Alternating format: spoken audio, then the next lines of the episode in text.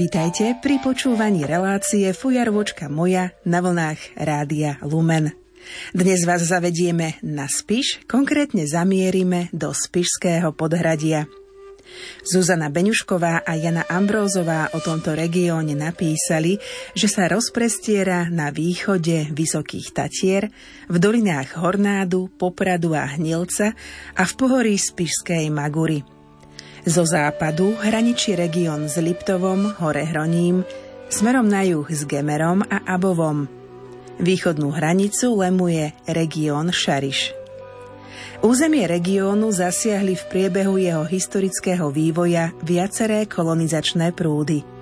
Takzvaná nemecká kolonizácia prebiehala do druhej polovice 15. storočia – Talianský, francúzsky, čiastočne český, ale najmä nemeckí novousadlíci boli nositeľmi progresívnych ekonomických a spoločenských vzťahov.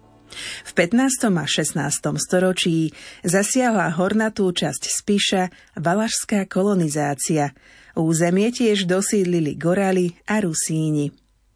Okrem poľnohospodárstva a pastierstva bolo pre viaceré oblasti Spiša charakteristické baníctvo. Práve táto profesia spolu s vyspelou remeselnou výrobou vyvažovali chudobu spišského poľnohospodárstva. Vzhľadom na rozvinutú ťažbu rúd boli na spíši v popredí kovo spracujúce remeslá, najmä medikováčstvo a zvonolajárstvo, napríklad ako spišskej Novej Vsi. V chudobných obciach na hraniciach s Polskom sa vyskytovalo aj podomové drotárstvo. Tak, milí poslucháči, tak práve do tohto regiónu vás nielen zavedieme, ale vám aj predstavíme aktuálnu výstavu spišských krojov v priestoroch výstavnej siene v Spišskom podhradí. Autorkou výstavy je talentovaná Dominika Sakmárová. V druhej časti vám predstavíme kvality CD ľudovej hudby Stana Baláža v Raslavicoch bije banda. Od techniky pozdravuje Peter Reguli a od mikrofónu Mária Trstenská Trubíniová. Nech sa vám dobre počúva. Budeš ty Aničko, budeš ty Banová, hej, keď si príjde.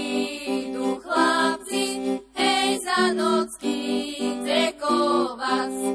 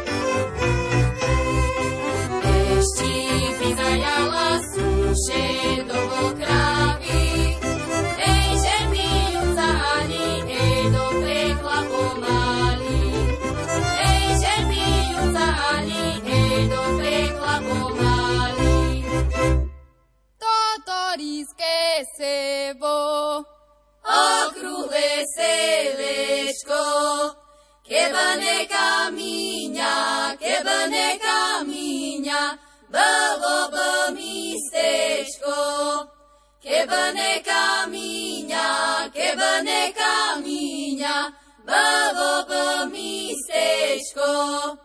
Tam sobi zašpívam, kde najviacej ľudí.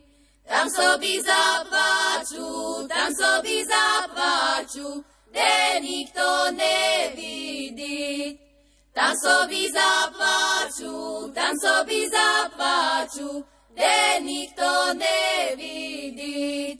A dobrý mi dobrý, jak by mi nebylo.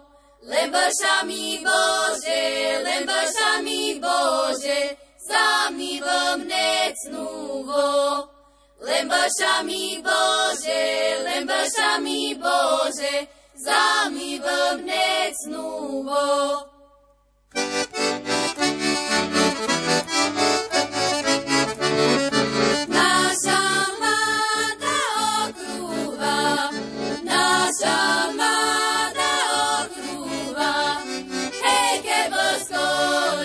boskorej ohrúva. Hej, ke boskorej, ke boskorej ohrúva.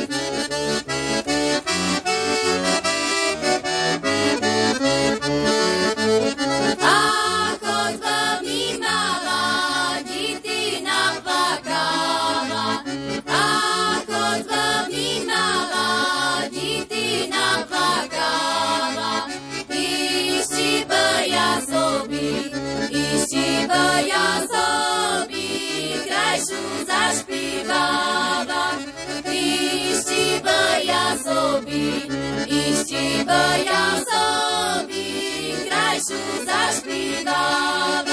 Volám sa Dominika Sakmárová a pochádzam priamo zo Spišského podhradia. Predstavme si región, v ktorom sa nachádzame. Predstavme si Spiš, kde sa nachádza. Spiš je vlastne región východného Slovenska, začína hneď pod Tatrami a zasahuje Levočské vrchy, končí Braniskom a dolu až vlastne pri Ružíne. Takže v podstate mm, je to pomerne rozsiahly región a v minulosti bol známy hlavne tým, že bol veľmi multikultúrny. Aj vďaka priemyslu, ktorý tu bol, tak vlastne žili tu početné menšiny Nemcov, Maďarov, žili tu a dodnes žijú Rusíni, Rómovia, aj Spišiaci, aj Židia, Židia. Takže vlastne bola to taká veľká multikultúrna zmes a mňa vždy zaujímalo, že ako sa to práve prenieslo aj do toho folklóru alebo do toho odevu. Aj spievate, aj hráte, aj zbierate kroje. Ako je to s vami, pani Sakmárová? Ja sa folklóru venujem už dlho, v podstate s ním som aj vyrástla, takže je to prírodzené, že to prerástlo do takej celoživotnej záľuby. Jednak vediem vlastnú folklórnu skupinu, ktorá sa volá Pírečko. Venujeme sa teda hlavne svadobnému folklóru, ale jednak sa venujem aj zbieraniu krojov, ich oprave, reparovaniu, ale taktiež aj výrobe replika, šitiu nových krojov. Kedy sa u vás prebudil ten záujem o ľudový odev? Konkrétne, a pamätáte si, že ktorý prvý ľudový odev ste mali? Celkom prvý komplet krojový som dostala darom od svojej svokry ešte pred sobášom, takže to bol možno taký štartovací bod, pretože bol to pre mňa veľký poklad a odvtedy e, ono to trocha prichádzalo aj samo, pretože pri našom výskume pre moju folklórnu skupinu sme obehli mnoho dedín, pýtali sme sa v mnohých domoch, zisťovali sme práve piesne, zvyky a tak ďalej ďalej. Takže samozrejme k tomu patrilo aj prezeranie tých krojov a mnohí ľudia tých krojov, nechcem povedať, že vyslovene sa chceli zbaviť, ale treba nevedeli, ako ich viac využiť a bolo pre nich celkom priateľné napríklad podarovať ich nám, prípadne predať, aby sme ich mohli využívať, oživovať ďalej. Takže takto postupne sa to nabaľovalo a teraz už o mne ľudia vedia, že tie kroje zbieram, že sa im venujem, takže naozaj chodia za mnou aj sami. Je rozdiel medzi slovenským krojom, rusínskym krojom, nemecký, ak sa možno, že ľudový odev alebo remeselnický odev zachoval tu na Spiši. Sú tam nejaké rozdiely? Asi by som ani možno nepoužila termín slovenský kroj, pretože v tých časoch asi sa ľudia neidentifikovali úplne ako Slováci. Mali určite nejakú spišskú identitu, ale zároveň aj tie dediny, oni boli mnohé aj kultúrne pomiešané, prípadne boli tam rôzne vplyvy. Takže v podstate vždy to najradšej označujem ako spišský odev. A potom už priamo vidno na odevoch z jednotlivých obcí, aké vplyvy tam boli. Vyslovene, či tam bolo nejaké nemecké obyvateľstvo, či to boli katolíci alebo evanielici. Pretože aj toto sa do tých krojov premietlo presne do tej farebnosti, do materiálov, ktoré boli použité a tak ďalej. A práve to je pre mňa také krásne, že na tých krojoch vidím aj keď je to vyslovene spišská dedina, sú tam napríklad vyšité motívy, ktoré k nám prišli zo zahraničia. Alebo sú tam použité materiály, ktoré bolo vidieť, že zhotovili nejakí nemeckí remeselníci na Spiši alebo židovskí remeselníci. To je práve na tom krásne. To je koreň toho bohatstva.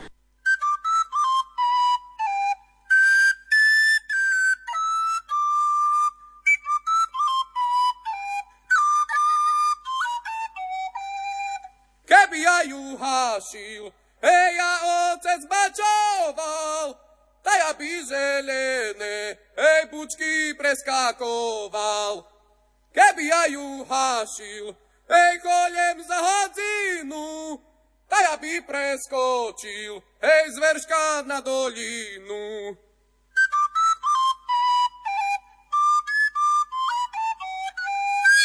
Čo nám priniesli Židia, čo nám priniesli Nemci v rámci odevu? Asi by som ako hlavný prvok spomenula modrotlač. Ona síce pochádza až z Indie, ale teda na Slovensko prišla práve vďaka tým námorným kontaktom práve Nemcov a Holandianov, ktorí teda postupne ju priniesli najprv do svojich krajín a cez tie nemecké menšiny alebo nemecké obyvateľstvo aj tu na Slovensko. A modrotlač to je niečo, čo už sa na spíši stalo úplne bežnou súčasťou krojov a málo kto to vníma ako niečo importované, ale skutočne tak to bolo. A práve tu v spišskom podhradí bola modrotlač tlačová dielňa, samozrejme vlastnená Nemcami, kde vlastne chodili ženy zo širokého okolia si potláčať svoje doma vyrobené plátno. Takže vlastne už e, podľa toho, ktorá dedina nosila ktoré vzory, tak aj v tej dielni už presne vedeli, že ako im tú látku majú potlačiť.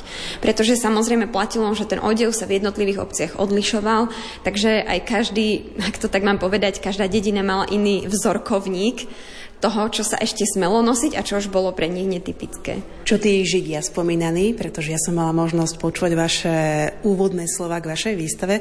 Možno, že v pozadí naši poslucháči počujú ľudí, ktorí potia si, hodnotia, spomínajú, pozerajú na tie vaše kroje, ktoré ste zozbierali. A spomínali ste tam, pani Sakmarová, aj tých Židov, čo mňa celkom zaujalo. V mojom prípade alebo v mojej zbierke krojov sú to hlavne kovové koruny, ktoré ozdobovali dievčenské party.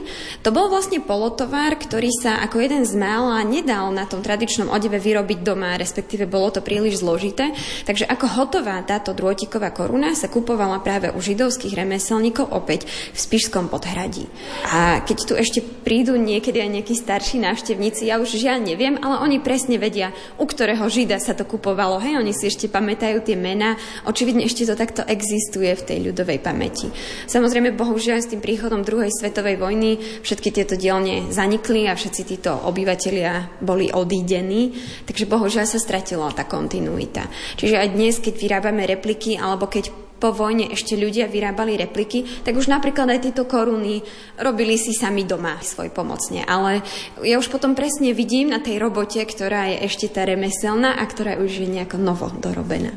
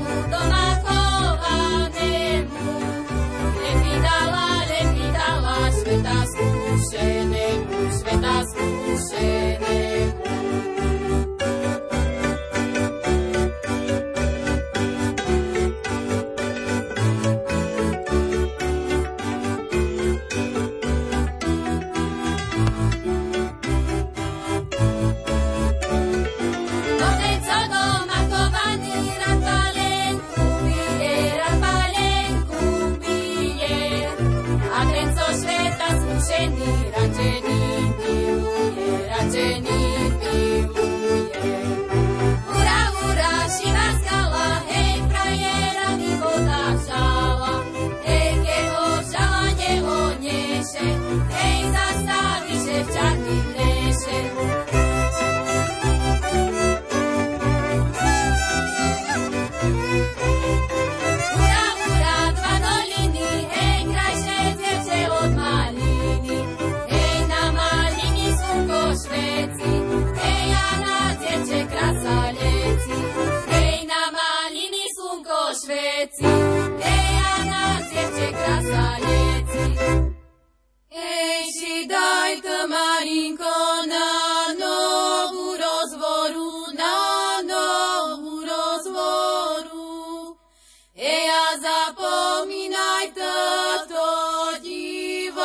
zvoľu, to divockú zvoľu.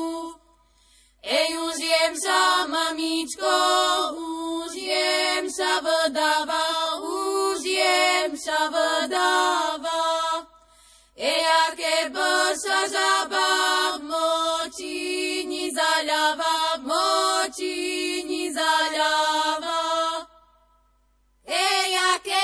tepčili, perš raz do tepca.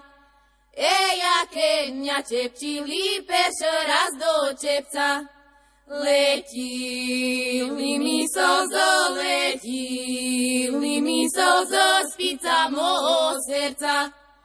Ej, tady le mňa tepce do nového tepca. Ej, tady le mňa tepce do nového tepca. Že ja vám prinesu, že ja vám prinesu na teraz rýkvovca. Ej, parta, moja parta, pišva do dúfarta. Ej, parta, moja parta, pišva do dúfarta. Šnúr, moji šnúr, šnúr, moji šnúr, pišli do škatuh. Štyri vovy, jak dukat, hej, tri pery našoj za hlavka. Ej, už ťa Haňov platili, ej, stež nochovej famílii. Ostávajte po škrám, hej, i v dverka maľovan. Hej, kto vás teraz čúchal bude, hej, keď Hanička stado píde. Čoho je tu prišla, čoho je tu šaba, nič jesť neprinesváš, to, že budeš žerva. Nič jesť neprinesva, ni husku, ni kúrku, ale jesť prinesva vovohy bandúrku. Jakú zmaren msel máva, ej, keď jesť dveri otvíráva. Ej, taká bva msel moja, ej, že nebudu žena tvoja. Najskorej ce taký vežme, ej, co ce nikda neobejme. Ej, Miša sa môj takej dostav, ej, što mňa nikda nepobožkav.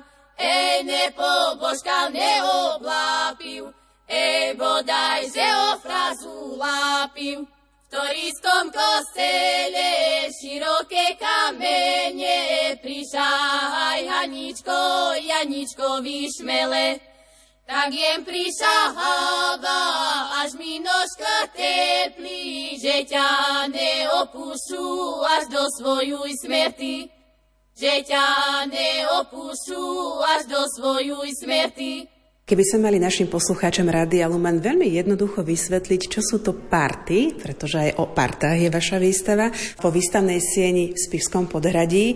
Parta to je vlastne, dalo by sa povedať, dievodská koruna alebo panenská koruna, pretože to bola slávnostná ozdoba hlavy, ktorou sa zdobili dievčatá na veľké sviatky alebo potom aj na vlastnú svadbu, ale práve len do toho prvého dňa svadby, pretože už po svadbe nevesta vydatá dostala čepiec a šatku a potom už si nikdy partu dať na hlavu nesmela.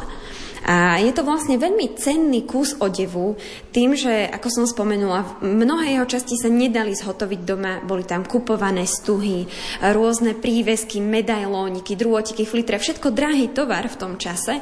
Takže v podstate parta bola aj rodinné dedičstvo. Väčšinou v jednej rodine bola len jedna parta, ak vôbec, ak si to nemohli ľudia dovoliť, tak si tú partu požičiavali.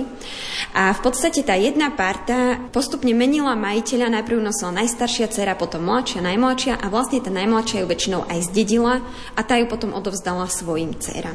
Ešte sa zachovali na spíši takéto originál party, ktoré sa dostali vám do vlastníctva? Áno, tieto party ešte mám a ja niekoľko vo svojej zbierke.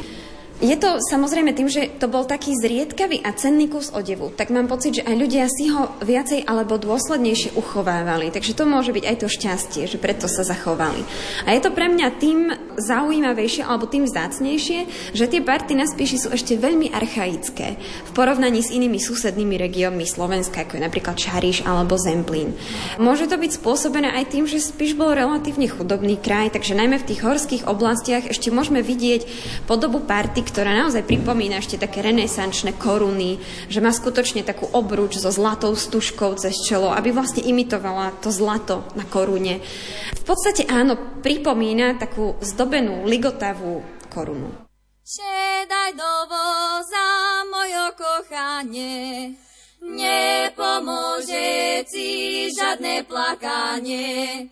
Placi nespomôže, koničky vo vože pozaprahané.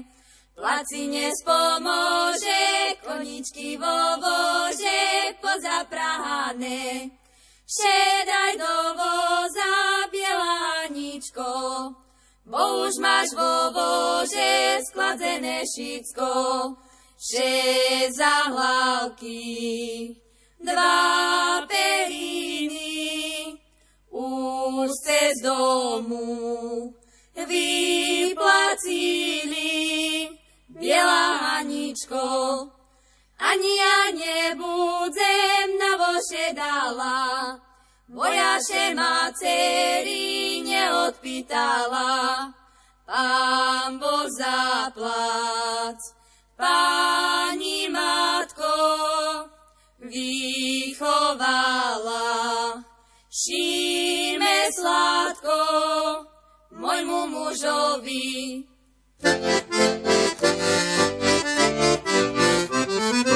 Ostávajte zdraví, kočišovo brány, co vás prekráčali, mojo biele nohy.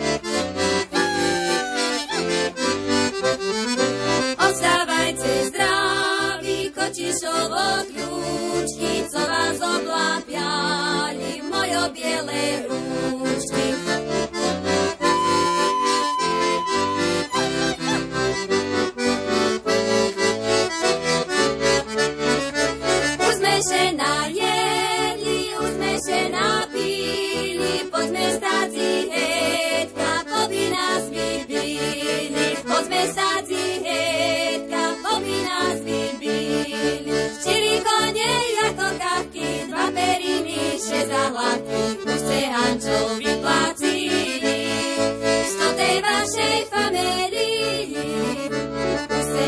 Hančo vyplácili. Sto tej vašej familii, šmigaj kone, šmigaj bičom, budeš dobrým poničom, šmigaj kone, nech sahajú do tej chýry, šmigaj kone, všetké štíry,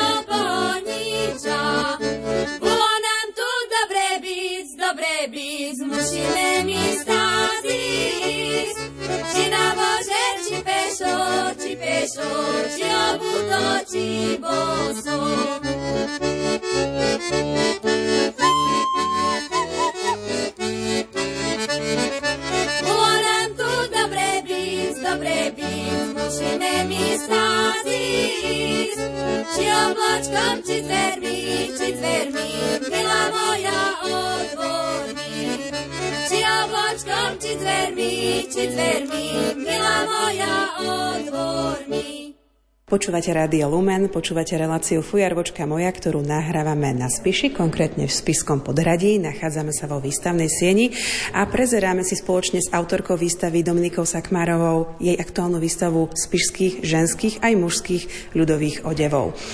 Tie kroje sú naozaj krásne, mala som možnosť si prezrieť vašu výstavu. Okrem modrotlačí som si ale všimla krásne výšivky a symboliku v nich. Aká bola symbolika? Je pravda, že možno v porovnaní s inými regiónmi Slovenska tieto spišské kroje nie sú až tak bohato vyšívané, ale naozaj tých výšiviek je tu hromada. Ak človek už vie, čo má hľadať, tak naozaj nájde v nich aj tú krásu. Práve tým, že sa tu zachovali mnohé archaické prvky, tak to sa prejavilo aj na výšivkách, pretože je tu mnoho motívov, ktoré skutočne mali v minulosti svoj symbolický význam. Ľudia si samozrejme tými výšivkami chceli privolať do života všetko to pozitívne a odplašiť všetko to negatívne, všetky zlé sily. A to sa prejavuje jednak vo farebnosti. Samozrejme prevláda červená výšivka, pretože červená farba bol najvýznamnejší ochranný prvok, takže vlastne mal aj nositeľa chrániť pred všetkým zlým a hlavne pred urieknutím. A rovnako tak symboly, ktoré sa touto výšivkou vyšívali, sú napríklad srdcia, čo je samozrejme symbol lásky, sú tam špirály ako symboly kolobehu života alebo nekonečnosti života. Ale sú tam napríklad aj granátové jablka ako symbol plodnosti, rôzne špicaté tvary opäť ako symbol ochrany alebo odplašenia všetkého zlého. Takže je toho ozaj mnoho. Páčil sa mi rok 1848. Spomínali ste ho vo vašom výklade. Čo sa vtedy udialo? Ja ho veľmi rada používam ako taký príklad na to, aby sa ľudia trocha zorientovali aj v histórii krojov, pretože mám pocit, že my veľmi radi a veľmi často hovoríme, že tie kroje to je naše také slovenské stáročné až tisícročné dedičstvo a predstavujeme si to tak, že vlastne ľudia ako keby naozaj po tie stovky rokov zveľaďovali tú podobu kroja a skrášľovali ich, ale v podstate to tak vôbec nebolo, pretože kroje začali získavať tú podobu, akú poznáme a po roku 1848, kedy vlastne bol zrušený zákaz, okrem iného, zákaz poddaným zdobiť si odevy. Dovtedy tie kroje, hoci mali veľmi podobný strih, museli byť naozaj nezdobené alebo nejak prehnane nedekorované. Čiže v podstate až po zrušení tohto zákazu sa začali rozvíjať všetky tie nádherné výšivky, všetko to zdobenie a stuhy, ktoré poznáme dnes. Čiže v podstate bolo to len krátkých 100 rokov, čo sa tieto zdobené kroje stihli nosiť, kým ich nosenie úplne zaniklo.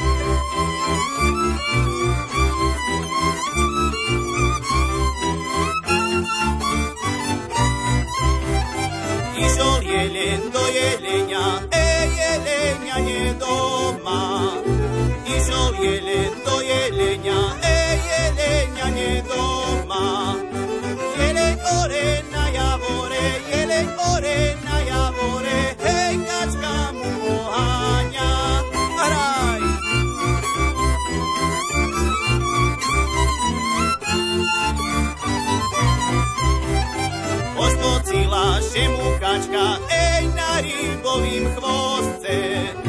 Pošpocila šemu kačka, ej na rybovým chvostce.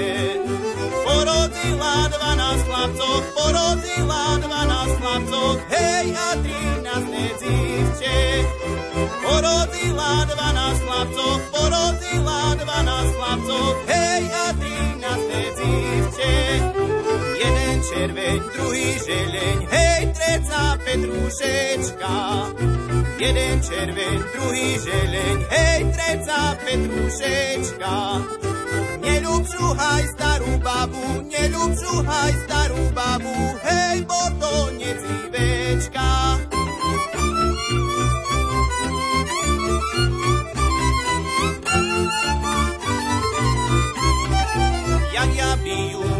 neľuboval, hej, keď je šumná harda. Jak ja by ju neľuboval, hej, keď je šumná harda. Sukňa na nej, jak na panej, sukňa na nej, jak na panej, hej, chustečka dvávna. Sukňa na nej, jak na panej, sukňa na nej, jak na panej, hej, chustečka dvávna.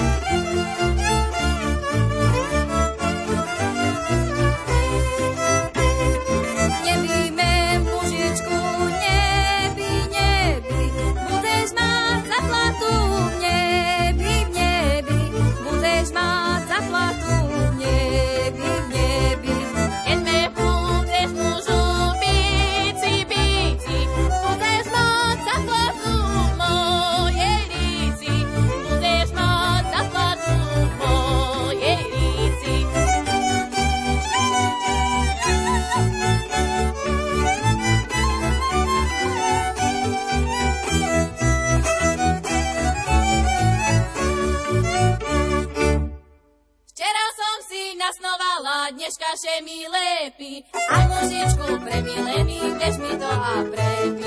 A mužičku premilený, kdež mi to a prepí. A keď všetko poprepíjam, co zostane doma, u maštalní nie ničeho, len kobula chroma. U maštalní nie ničeho, len kobula chroma. Ku kobule prikúpime kozu, co še dojí, a kto nechce piť spalenku, ten okrajca stojí.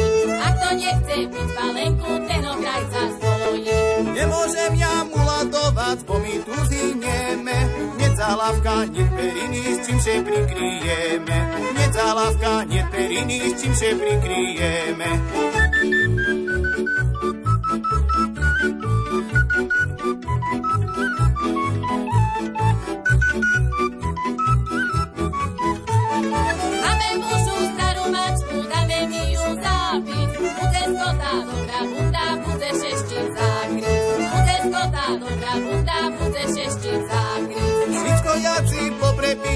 Mi žena buc. A ty moja ľubá žena, holá bosa choc. A ty moja ľubá žena, holá bosa choc. Ej,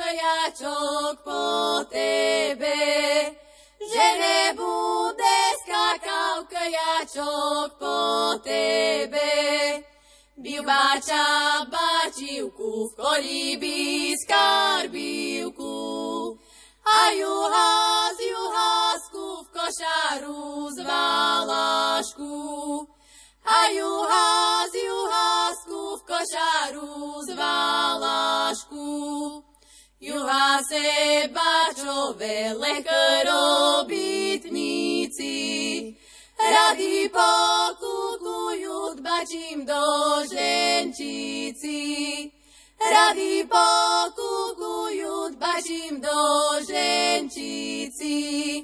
Juha se bačové boli bo pánové. Keba im ovečko dojili vše dobre. Keba im ovečko dojili vše dobre.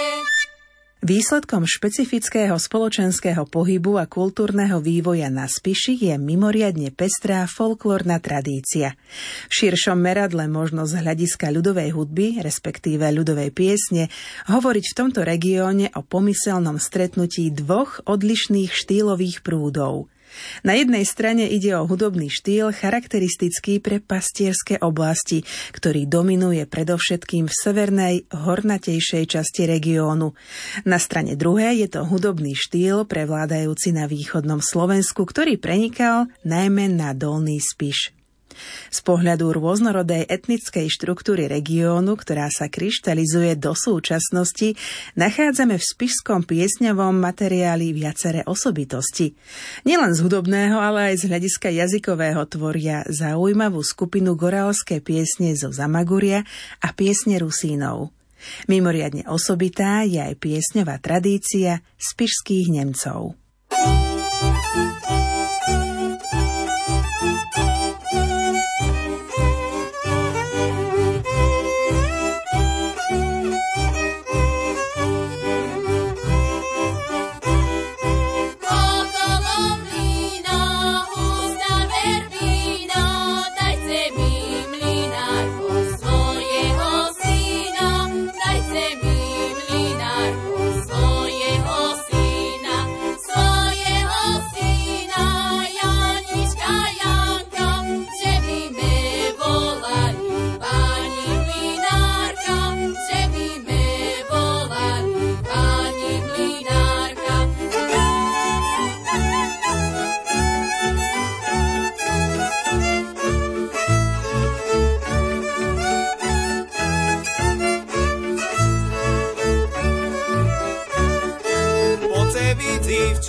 Dievčetá, hej na tanec doktora, bo moja frajírka, ej leží doma chora.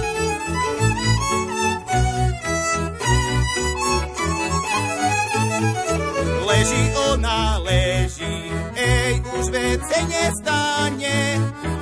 Mojo srdečko, ej, plakať neprestane. To mojo srdečko, ej, plakať neprestane. Veselo raj!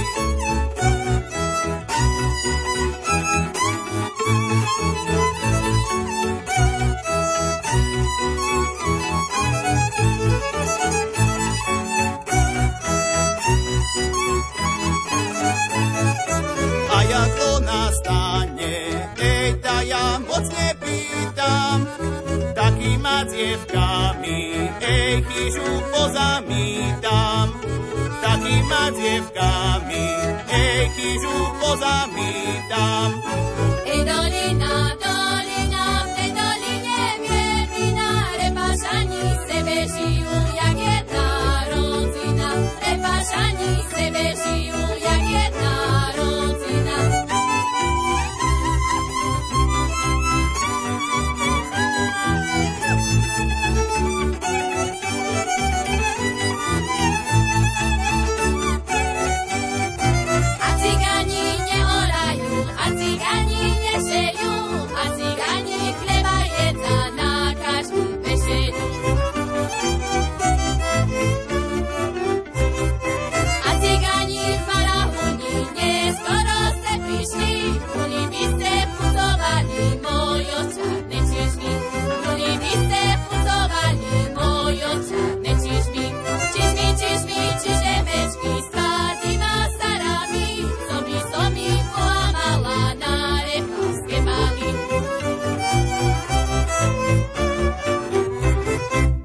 A keď číci večku budejú, nechom so kačničky skútejú, bo si tá kačnička dokáže, že všetci hlavička zaviaže.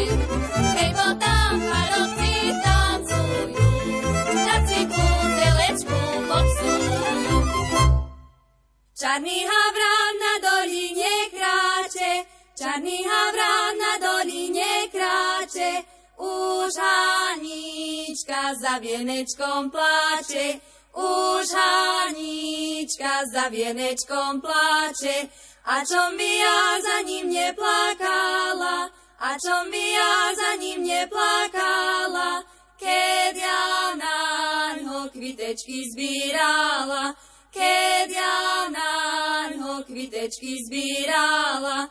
Zbírala ja červené i bíle, zbírala ja červené i bíle, prešli še myšické frajírove, prešli še myšické frajírove. Zbírala ja dva noce i dva dni, zbírala ja dva noce i dva dni, Prišli chlapci, tam mi ho ukradli. Prišli chlapci, tam mi ho ukradli.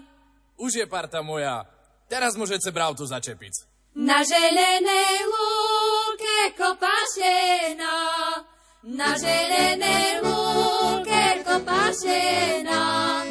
Včera bola pravda, včera bola pravda, dnes je žena, dnes je žena.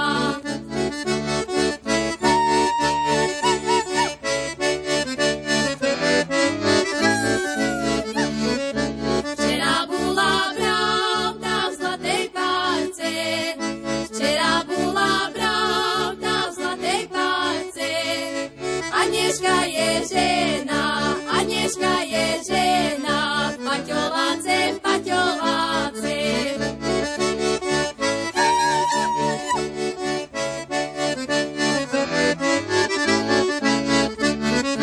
Na želenej lúke strom košatý, na želenej lúke strom košatý.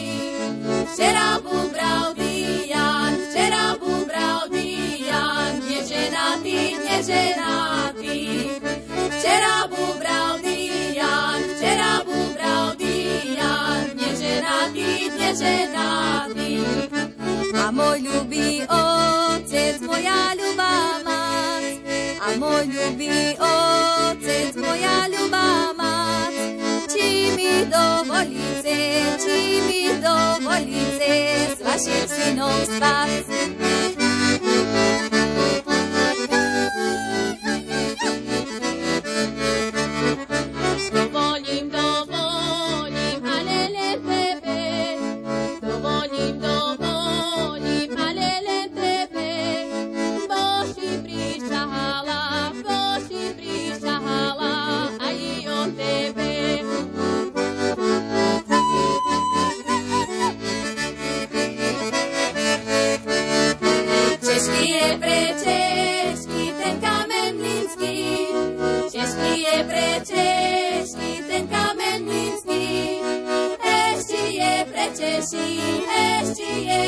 Češí ten stav manželský.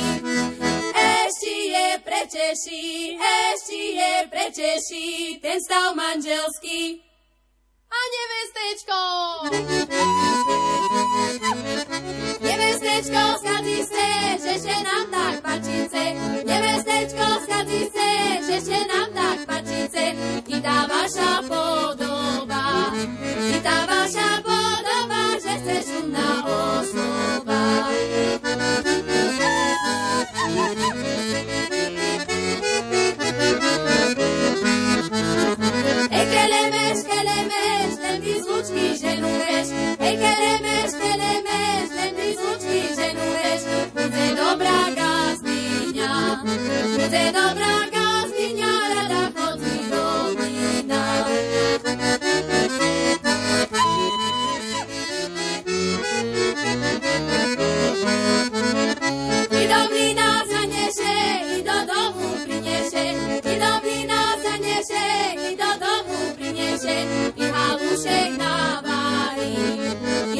halušek navarí, sama sebe skúchari.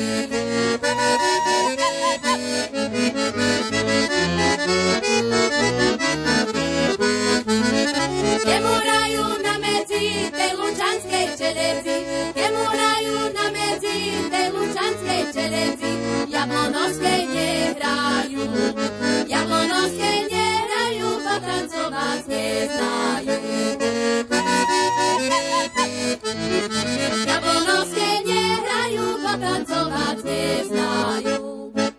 Čo také draky? Lebo aj tie možno nájsť na spišských krojoch. Tie sa teda obvykle nachádzajú skôr, povedzme, na plachtách alebo na nejakých vyšívaných obrusoch, nie vyslovene na kroj ako takom, aj keď zriedkavo som ich videla. A to je vlastne symbol, ktorý pochádza z Talianska, nie priamo zo Slovenska. A tak ako pri mnohých ďalších symboloch platí, že vlastne s tými menšinami, ktoré tu prichádzali, tak eh, prinášali si aj tú svoju symboliku, aj tie svoje odevné prvky. A takto vlastne sme prebrali aj ten symbol draka ako ochranný symbol opäť pred zlými silami. Aj keď v našej slovenskej tradícii by sme povedali, že drak je strašidelné zviera, hej, niečo negatívne. Taký šarkan. Presne. Čo tie výrazné farby? Častokrát v ľudových odevoch nájdeme veľmi síte rúžové farby, síte červené, modré, zelené farby. Ako sa tie dostali do ľudového odevu? Určite je za tým nejaká prírodzená túžba parádiť sa. Samozrejme, že všetci chceli byť krásni, nezáležalo na tom, ako dávno to bolo. A to farbenie krojov sa začínalo domácky. Hej, ľudia používali prírodné farbivá, ktorými logicky nemohli dosiahnuť až také síte výrazné farby. Ale vlastne s príchodom aj tovární a hlavne textilných tovární a kupovaného tovaru na ten tradičný odev bolo možné dosiahnuť farebnosť, o akej tí ľudia dovtedy ani nesnívali. Takže sú také oblasti a naspíšu sú to hlavne tie severné rusínske dediny, ktoré s veľkou vrelosťou prebrali práve tieto krikľavé sité farby a veľmi rýchlo ich zakomponovali do svojich odevov. Takže ani možno za tým nebol nejaký taký hlboký dôvod, skôr to, že naozaj chceli sa páčiť, chceli sa odlíšiť a odrazu tu bola taká možnosť napríklad tých krikľavých stúh, ktoré si zrazu mohli dovoliť. Stará baba,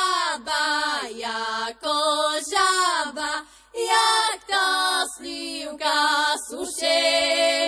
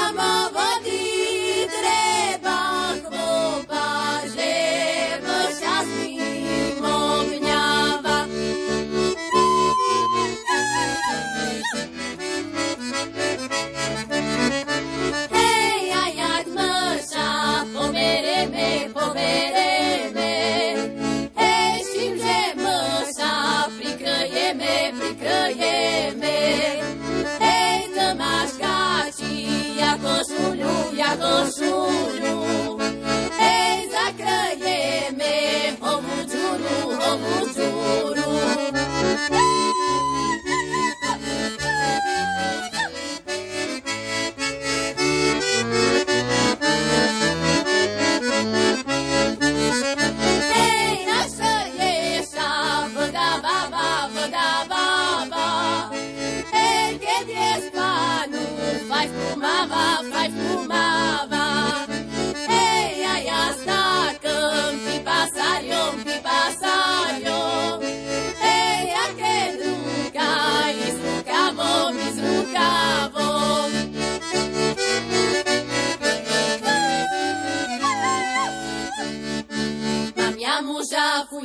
Fujaroša, hej, mám ja muža fujaroša, choďu pri ním hova bosa.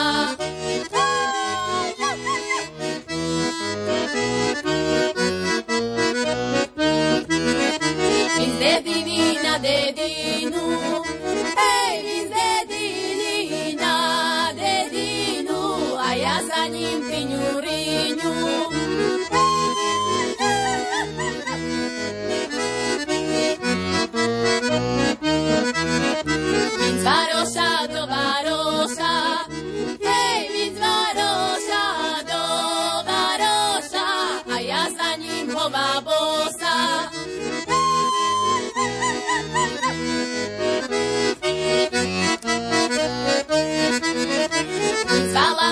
Silva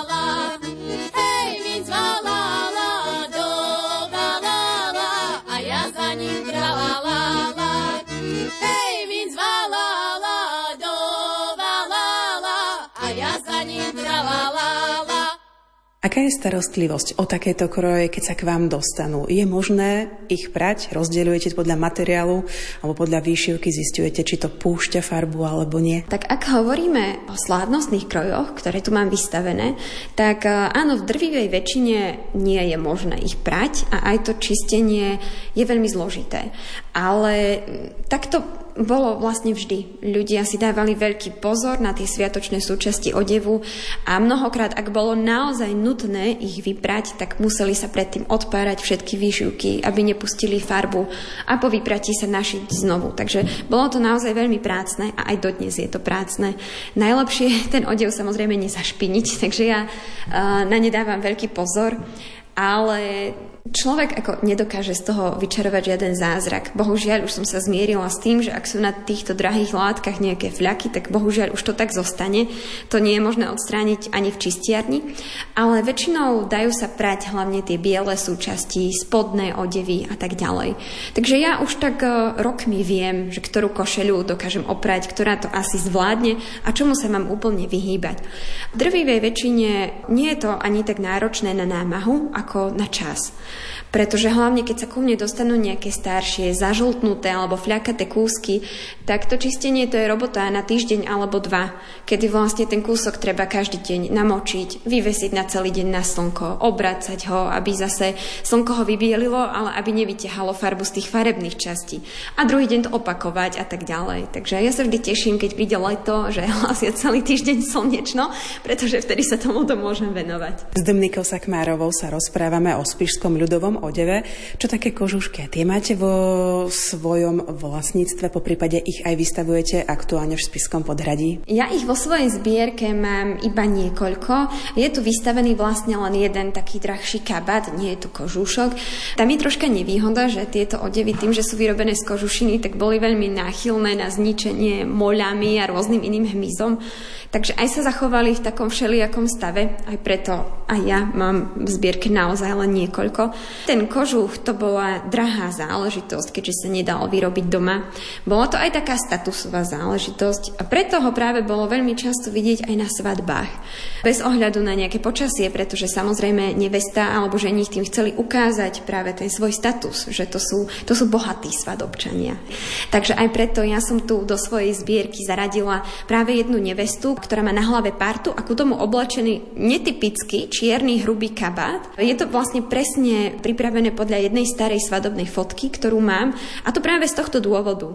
My máme dnes zažitú predstavu, že tá nevesta je v bielom alebo v nejakej veľmi svetlej farbe, ale v skutočnosti v minulosti tá nevesta mala na sebe najdrahší alebo najkrajší kúsok, ktorý vlastnila, takže nezáležalo vôbec na tom, akú farbu má, respektíve ak už bol nejaký príklon k farbe, tak skôr k zelenej, pretože to bola farba nového života, farba jary, farba niečoho, čo prichádza, teda aj plodnosti, aj deti a to všetko malo tej neveste napomáhať.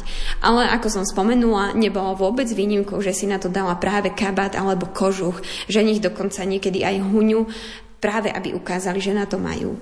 Pani, že levo čítam, že voda točí, to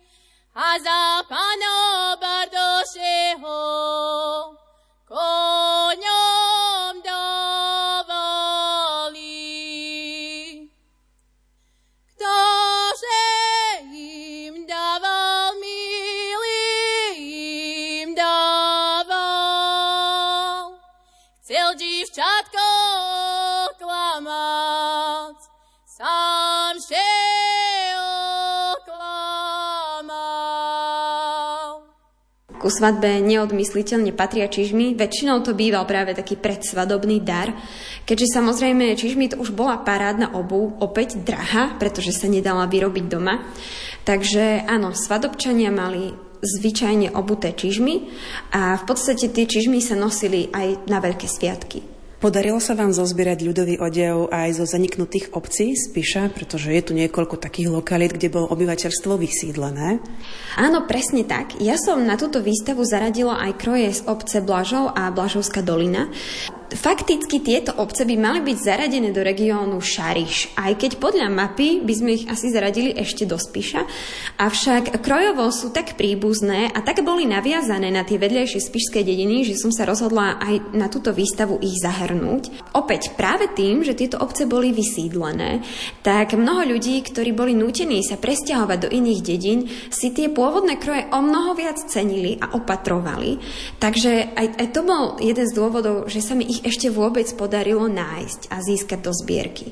Že vlastne ľudia si ich cenili ako také dedičstvo, zatiaľ čo v susedných dedinách, ktoré teda ostali, tak ľudia mnoho krojov povyhadzovali, spálili, tak práve tí blažovčania si ich tak viac ochraňovali. Aktuálne koľko máme možnosť vidieť ľudových odevov v priestoroch výstavnej siene v Spišskom podhradí? Je tu približne do 30 kompletných krojov na figurínach, teda odetých od hlavy po pety, ale ešte zo 15 alebo 20 čiastočných krojov, napríklad, že iba vrchná polovička kroja, ďalšie party a tak ďalej. Je to samozrejme limitované priestorovými možnosťami. Pre vás osobne, ktorý ľudový odev, či už mužský alebo ženský, je najkrajší, najvzácnejší? Mne sa osobne páčil ten kojšovský. Ťažko sa mi o tomto vyjadrovať, pretože aj tá vzácnosť to je taká relatívna vec. Pre niekoho tie kroje nemajú žiadnu hodnotu a aj ja vnímam ako vzácne možno také, ku ktorým sa viaže nejaký príbeh, takže je to vyslovene len taká emocionálna vzácnosť. Ja mám napríklad veľmi rada partu z nižných repáš, ktorá na prvý pohľad ničím neodskakuje výzorovo, ale kto si ju v minulosti podšil novinami, takže podľa nich dokážem presne určiť, kedy tá parta bola buď zhotovená alebo opravovaná. Sú to noviny z druhej svetovej vojny, kde sa ešte človek môže presne dočítať, čo sa dialo. A to je veľmi unikátne, že vlastne nejaký kúsok kroja dokážem presne odatovať. To bolo ináč veľmi zriedkavé. Do kedy je táto výstava? Táto výstava je prístupná až do konca marca a to každý pracovný deň od 9. do 16. hodiny. Ej, ideme, ideme,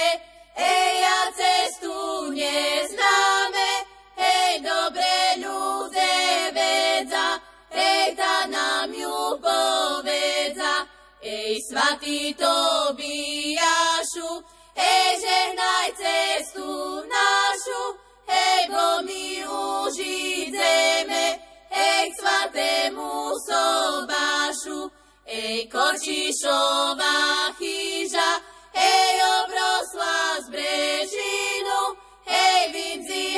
čo vonka, ej privíta z rodzinu, ej keče ukočíša, ej nás dávanie brali, ej taký tam na regbu, ej jak by umírali, ej taký tam na regbu, ej jak by umírali.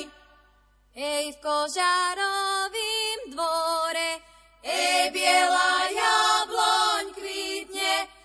či tak skoro číne, ej nevesta privykne. Ej, keď je budú orať, ej ta privykne doraz, ej keď jej bude krivda, ej neprivykne nikda. Ej v kožarovým dvore, ej lem hruda